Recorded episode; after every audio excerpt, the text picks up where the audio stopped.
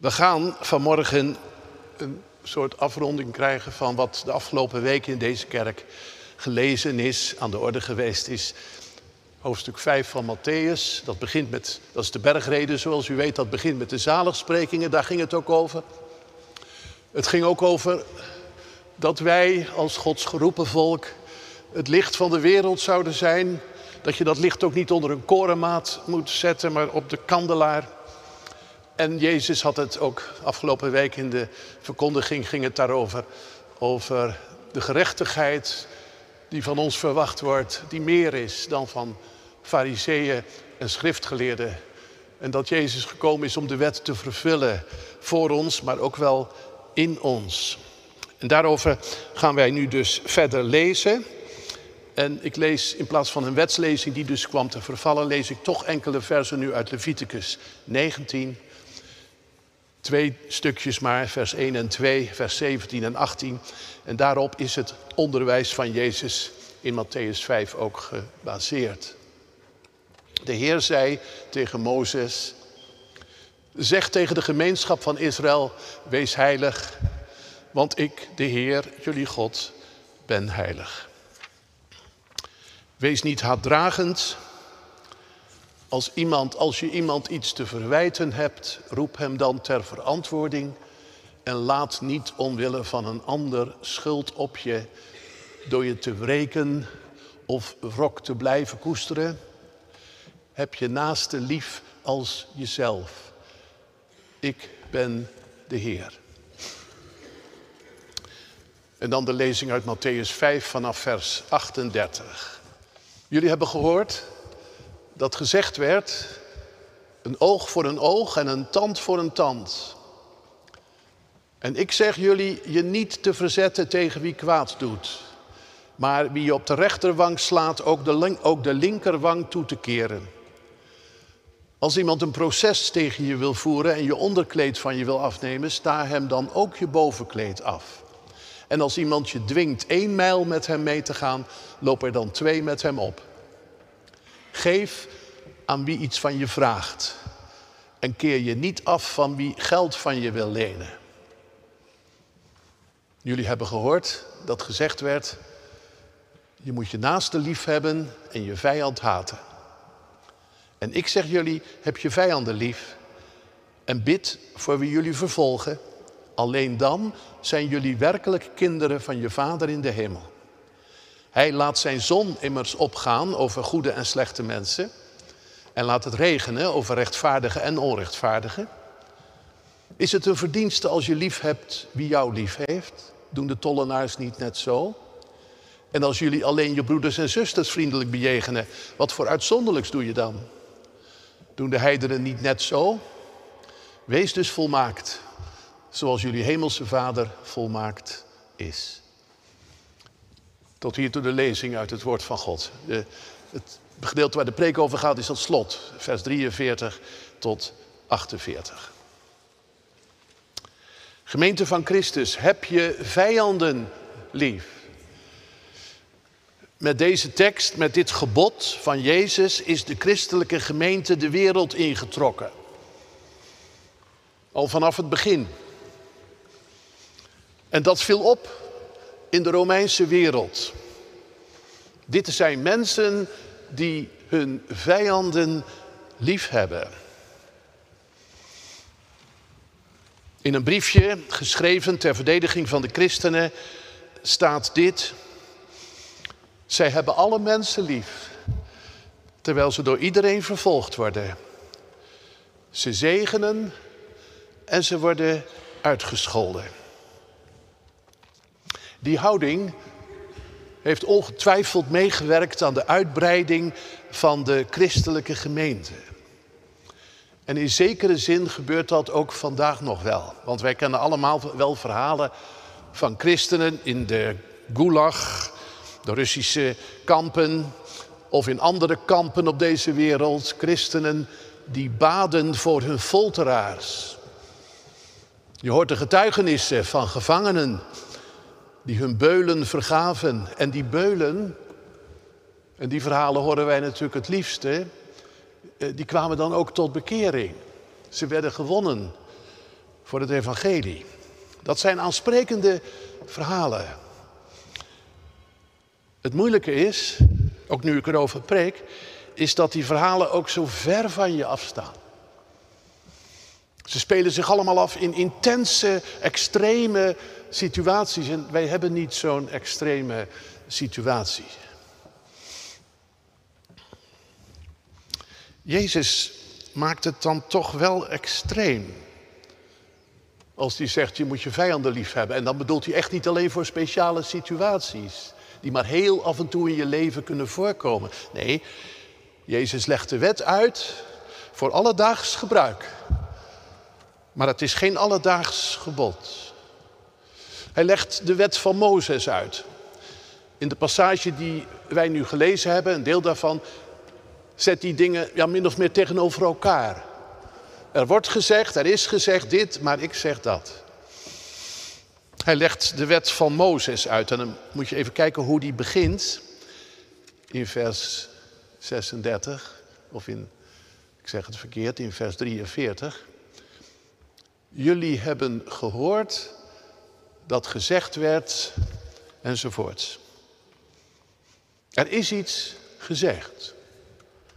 En dan moet je aanvullen door God. Dat is het goddelijke woord, dat is onaantastbaar. Maar Jezus zegt ook, jullie hebben gehoord dat er iets gezegd is. En zodra je dat zegt, jullie hebben iets gehoord, dan zit daar ook weer gelijk de menselijke beperking bij. Dat geldt ook voor nu. Er wordt iets gezegd en iedereen hoort het. Maar horen is niet passief, horen is ook, je vult het in. En dat is ook gebeurd met dat wat gezegd werd. Dat hebben jullie, de traditie in het Jodendom, jullie hebben dat gehoord en jullie hebben op een bepaalde manier geluisterd. Jullie hebben het geïnterpreteerd wat er gezegd is. Er werd gezegd, en dat lazen we ook, je moet je naaste lief hebben. Dat staat in Leviticus. En je moet je vijand haten, maar dat staat niet in Leviticus. Dat staat nergens in de Bijbel. Dat was een conclusie, een interpretatie van die tekst. Hoe zit dat dan? Nou, volgens een bepaalde Joodse traditie is je naaste, dat is niet iedereen. Alle andere mensen. Nee, je naaste, dat is beperkter, dat zijn je volksgenoten. De mensen met wie je samenleeft in het volk van God. En je vijand, dat is iemand die daar tegenover staat, die daar buiten is. Een heiden, die andere goden aanbidt. Die moet je haten. Haten is niet zo'n gevoelswoord. Liefde is dat ook niet in dit geval. Haten betekent afwijzen. Niet mee omgaan.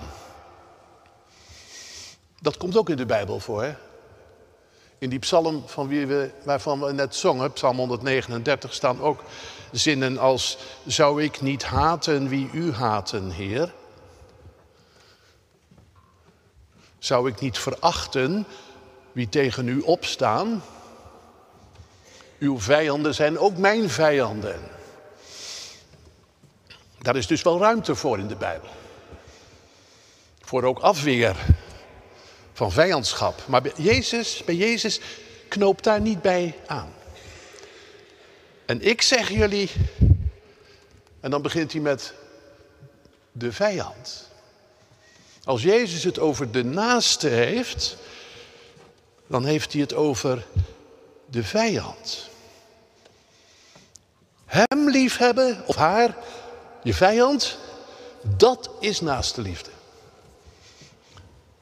Laten we eerlijk zijn, als jij lief hebt wie jou lief heeft, dan volg je het bekende patroon. Jezus zegt, dat doen de tollenaars ook en de heidenen. Ik ben goed voor jou en jij voor mij. Prima, heel goed. Maar het is niet de liefde die Jezus vraagt. Hoe ben jij als je er niets voor terugkrijgt? Als diegene voor wie jij het goede zoekt, gewoon doorgaat met jou neerhalen. Als die persoon niet verandert door jouw gevende en volhardende liefdebetoon. Ik heb me afgevraagd, die liefde voor de vijand, is dat nou iets typisch christelijks? Daar moet je wel een beetje mee oppassen hoor. In het boeddhisme en in andere grote culturen en godsdiensten vind je ook hele indringende teksten. Vergis je niet. Maar toch zou ik vanmorgen zeggen, die benadering, dat is in ieder geval echt iets van Jezus. Heb je vijand lief.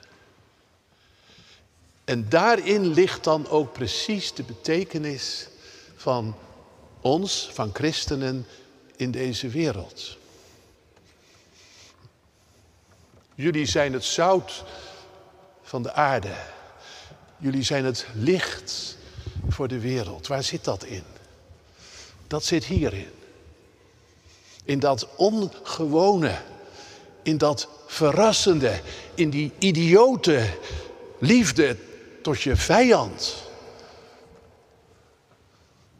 Die moeten jullie lief hebben, zegt Jezus. Alleen dan zijn jullie werkelijk kinderen van je Vader in de hemel. Dan lijk je werkelijk op God.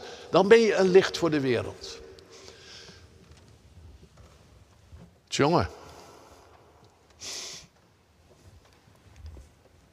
Soms is het al ingewikkeld genoeg om je nabije naaste lief te hebben. Vrede met je eigen familie. Met de mensen met wie je volgende week het avondmaal viert.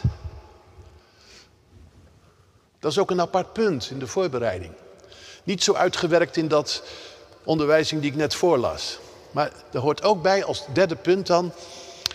Ben ik van harte bereid om vrede te maken? Om oud zeer op te ruimen. Om in liefde en eenheid met mijn naaste te leven. Dan onderzoek je jezelf en dan zegt u misschien of jij, nou, ik kan toch wel eerlijk zeggen, nee, ik heb met niemand onmin. En ik gun ook echt iedereen zijn plek. Nou ja, nou ja, misschien is er iemand, als we aan tafel gaan, dan is dat natuurlijk meer een punt. Misschien is er iemand bij wie ik dan liever niet te dicht in de buurt wil zitten. Dat wel. Maar hebben wij vijanden? Volgens Jezus wel. De bergreden begint er al mee. Zalig zijn wie vervolgd worden vanwege de gerechtigheid. En dan nog duidelijker wat Jezus daarna zegt: zalig zijn jullie. Als ze jullie uitschelden omwille van mij.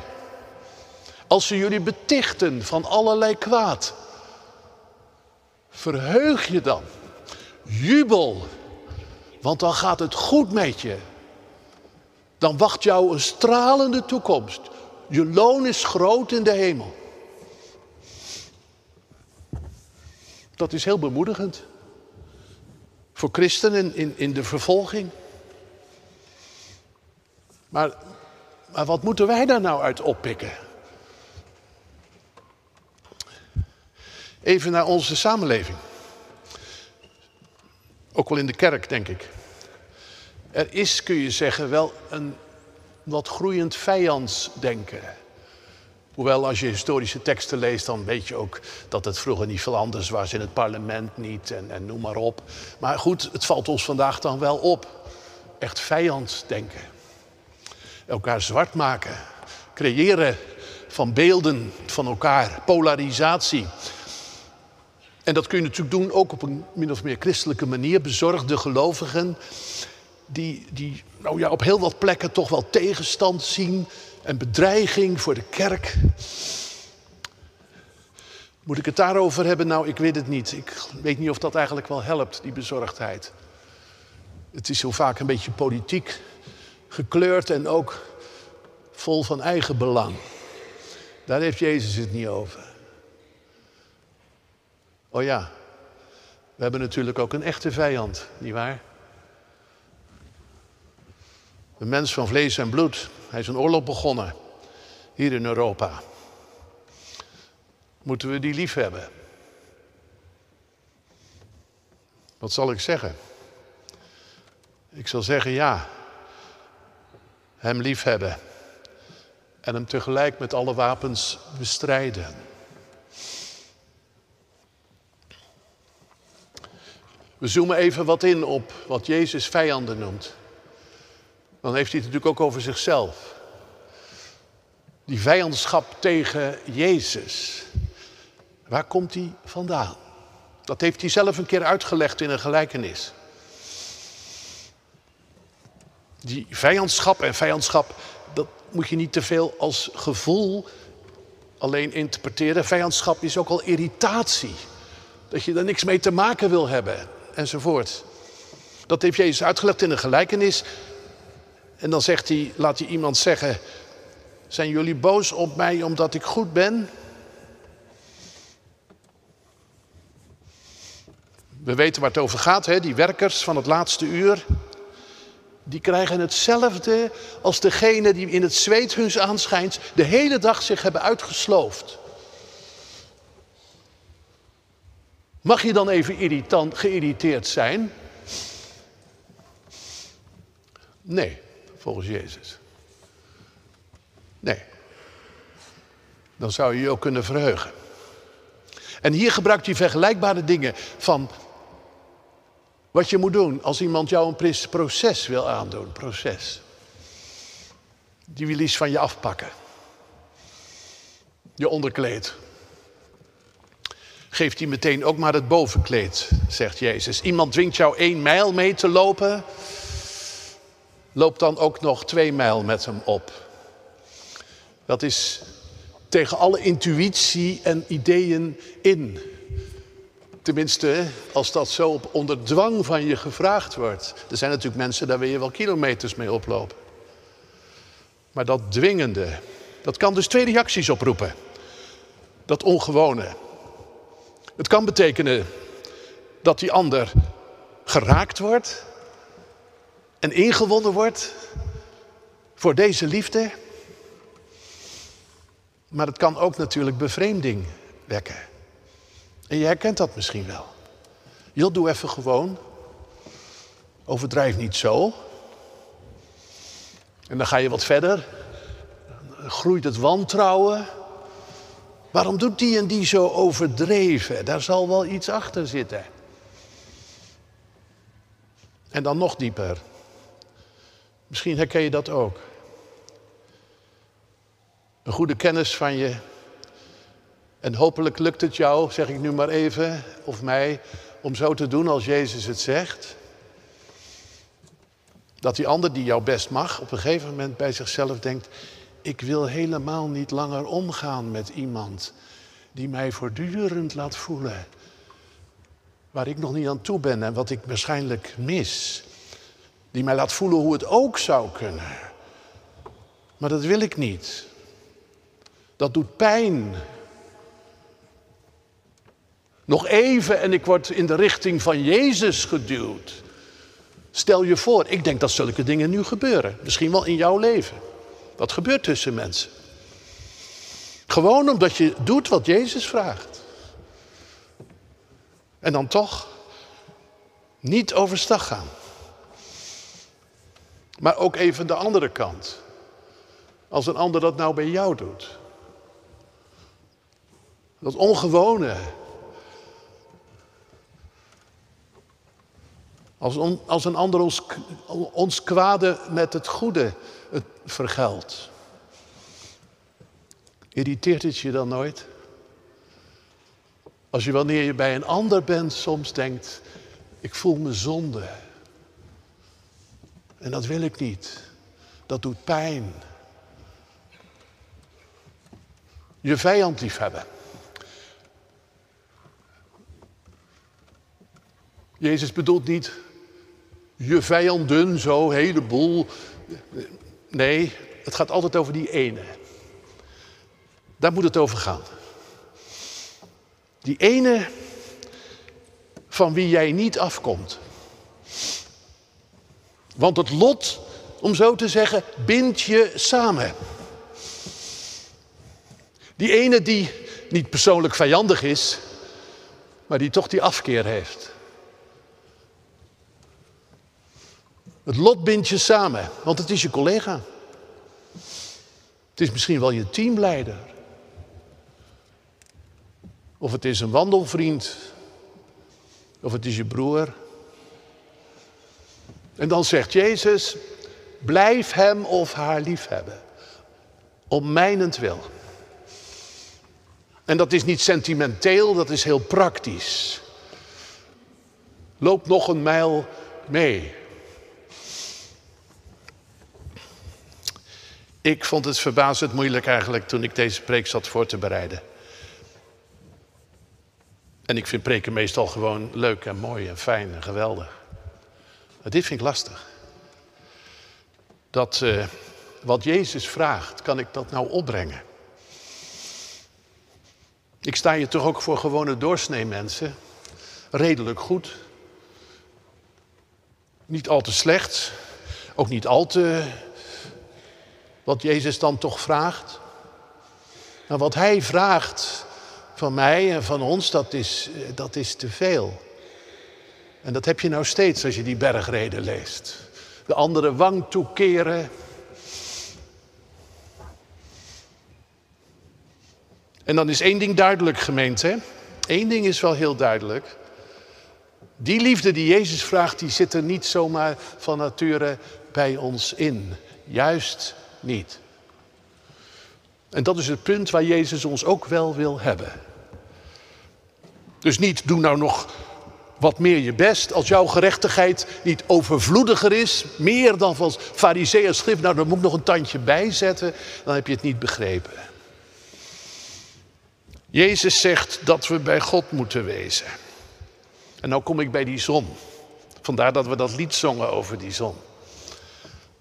Je moet bij God wezen, zegt Jezus. Kijk eens, hij laat zijn zon opgaan over goede en slechte mensen.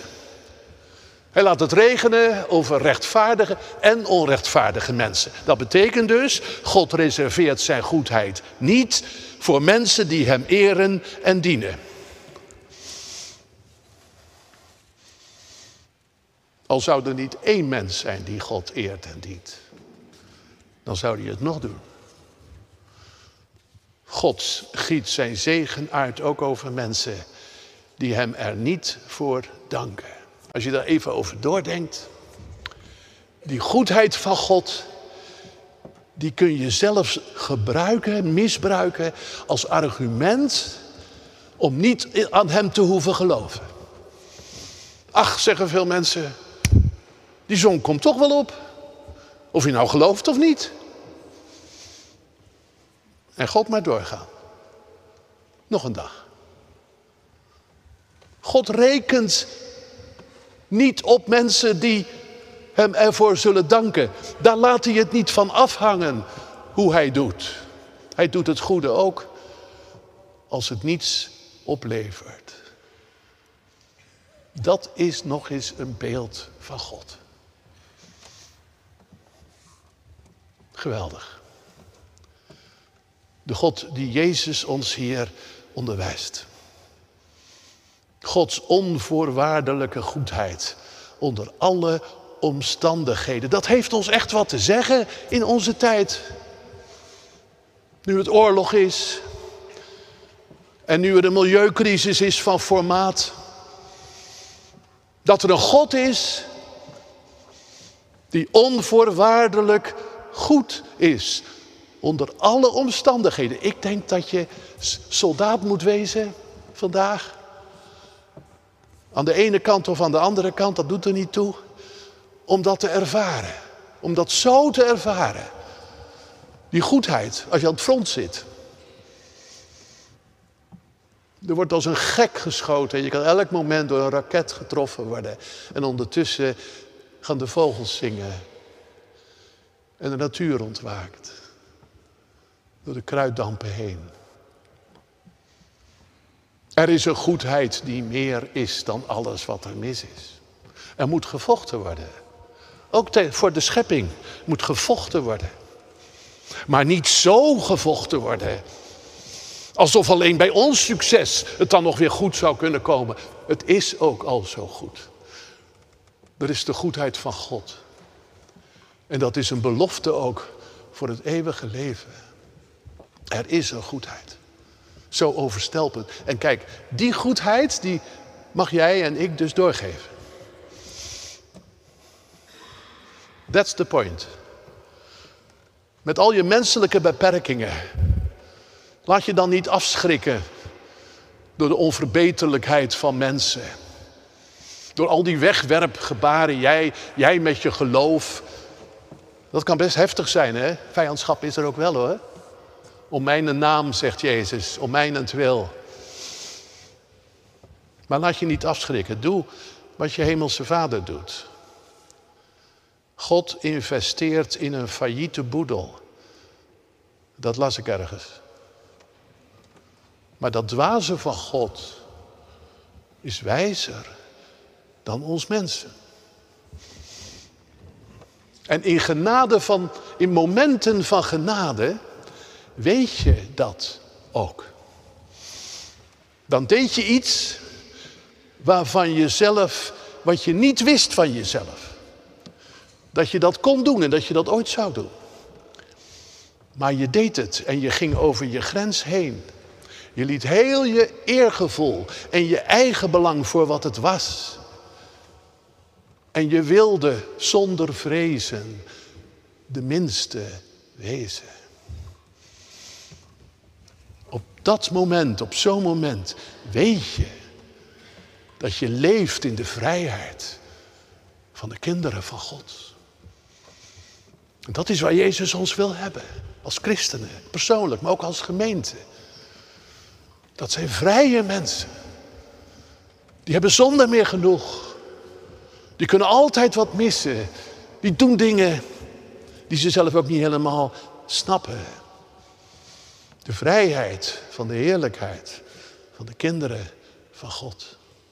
Midden in deze kromme wereld. Nou, als je nog een concreet advies wilt hoe dat nou werkt, hè, de ander liefhebben, dan neem ik je weer mee naar dat kindermoment net. Want Jezus zegt ook, bid voor wie jullie vervolgen. Bij liefde, ik zeg het nog maar eens, moet je niet denken aan sentimenten, grote gevoelens voor anderen. Nee, denk gewoon eens aan, neem eens de moeite om iemand bij God te noemen. Bij God. Iemand van wie jij af wil. Of iemand die van jou af wil. Noem die naam. En wat gebeurt er dan? Dan kom je samen met die ander in de tegenwoordigheid van God. Moeten wij dan ook bidden voor die ene man die Europa in een oorlog heeft gestort? Gemeente, ik zal dat in een publiek gebed nooit doen.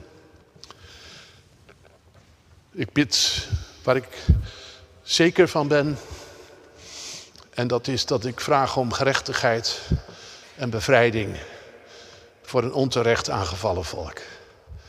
Maar ik zal u niet verbieden om als u in uw eentje de Vader in de hemel zoekt. Ja, dan kun je toch elke naam noemen. Ook die. Het laatste geheim van ieder mens ligt bij God. En dat is dan misschien ook een aandachtspunt hè, in deze week van voorbereiding. Welke naam zal ik nog eens noemen in mijn gebed?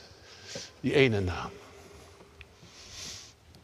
Samen met die andere ene naam. De naam van Jezus. Jezus, het slotvers, zegt: Wees volmaakt. Zoals jullie hemelse Vader volmaakt is. Dat is net zoiets als Leviticus. Wees heilig, want ik, de Heer, jullie God, ben heilig, volmaakt. Dat betekent niet perfect. Dat zullen we in dit leven ook nooit worden. Maar er is wel een wonderlijke volmaaktheid. Toen ik zat na te denken, moest ik denken aan kunstwerken. Je kent ze ook wel. Ik dacht dat er nog eentje pas geleden bekroond was ook. Die hebben een wonderlijke volmaaktheid. Mensen bestaan uit oude blikken en plastic dozen en van alles en nog wat en staaldraad en je noemt het maar op. Wees volmaakt. Dat betekent niet perfect, maar leef in de vervulling. Zoals Willem-Jan zo duidelijk heeft uitgelegd vorige week. in de vervulling. Ik ben gekomen om wet en profeten te vervullen. Wat Jezus vraagt van ons is veel. Maar weet je, Hij vraagt het. En dat maakt het verschil. Hij, dat is de levende in ons midden. En die levende is twee mijl met ons meegegaan. Meer nog. Waar wij allemaal moeten eindigen. Daar is hij gekomen. En nog verder gekomen. En nu leeft hij. Jezus, die het meest verrassende deed. Die zijn vijanden lief had. Tot het einde.